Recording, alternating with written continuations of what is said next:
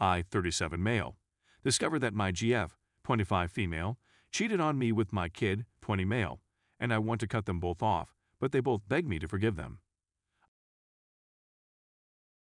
I was a young parent. My now deceased wife and I had my child when we were both just 17 years old. Unfortunately, she died suddenly at the age of 22, not long after we married, and I've been a single father ever since.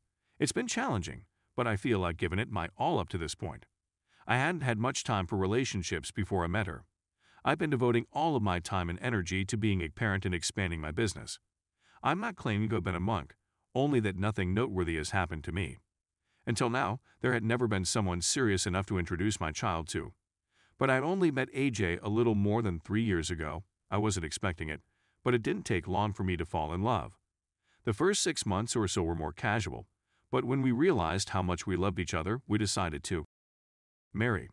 I was even thinking about proposing to her on her 26th birthday, which is coming up next month. I was even thinking about asking my son to be my best man.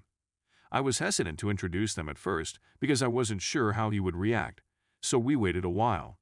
However, we've all gotten together since they met last year, and everything has been well. They haven't seen each other much this year due to lockdown and his absence at university, but I didn't think much of it at the time. I didn't get to see her much until last month because of the lockdown. However, I've noticed that she's been more quiet and irritable in recent weeks, which is troubling. I was especially intrigued in her response. She claimed she was overwhelmed. Similarly, I've noticed it in my son, who has become somewhat reclusive, but I assumed he was preoccupied with university work.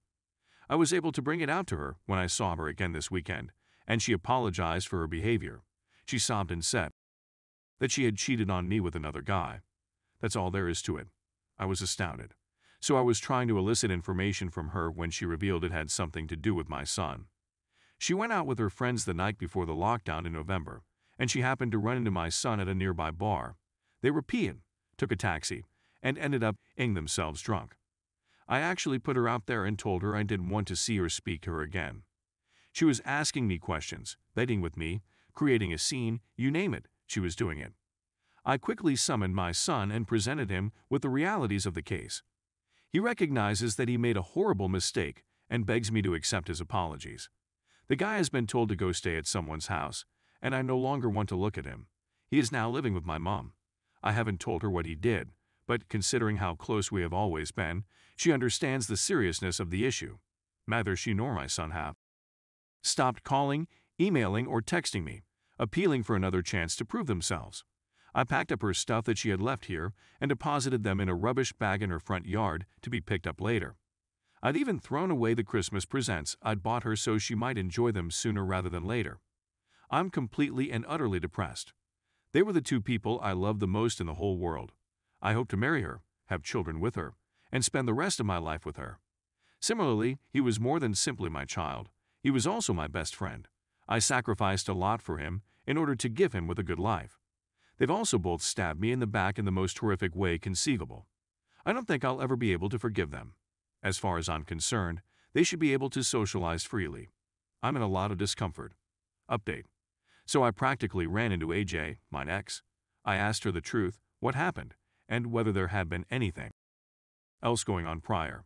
She was vehemently opposed, it was basically a question of her having a drink with her friends and my kid being in the bar and getting drunk together.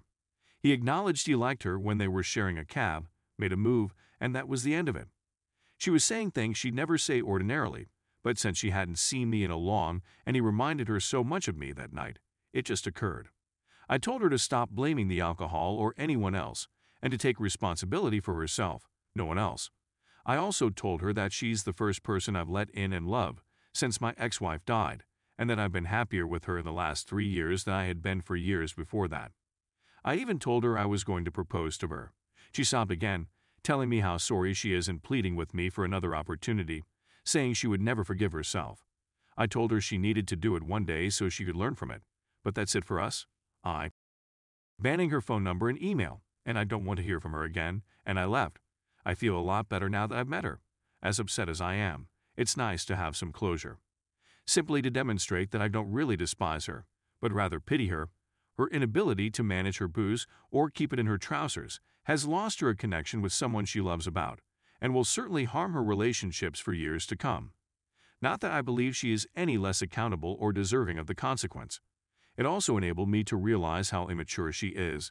Before this, I was blissfully unaware because I was content. It's made me really aware of it now, never ever again. Now, this is my kid.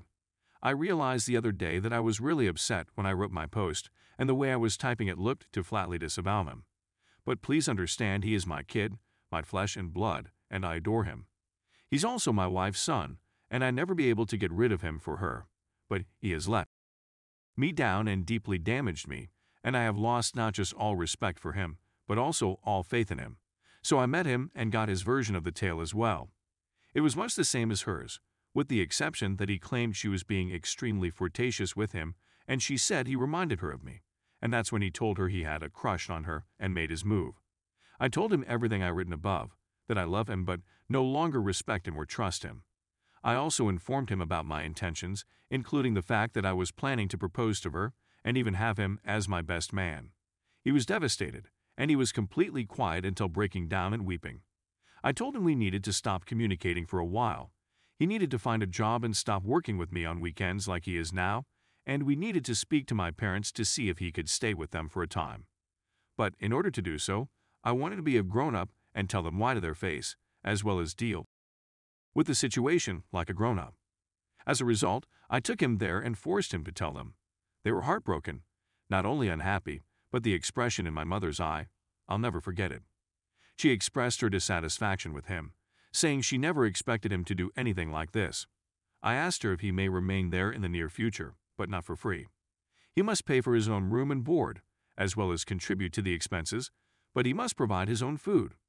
She agreed because she admired me, I also sat him down and showed him that I'd moved over a big sum of money, explaining that it was money I was saving for AJ engagement ring, but given what's occurred, I wanted to keep it as a memory and use it to pay his grandparents rent if nothing else.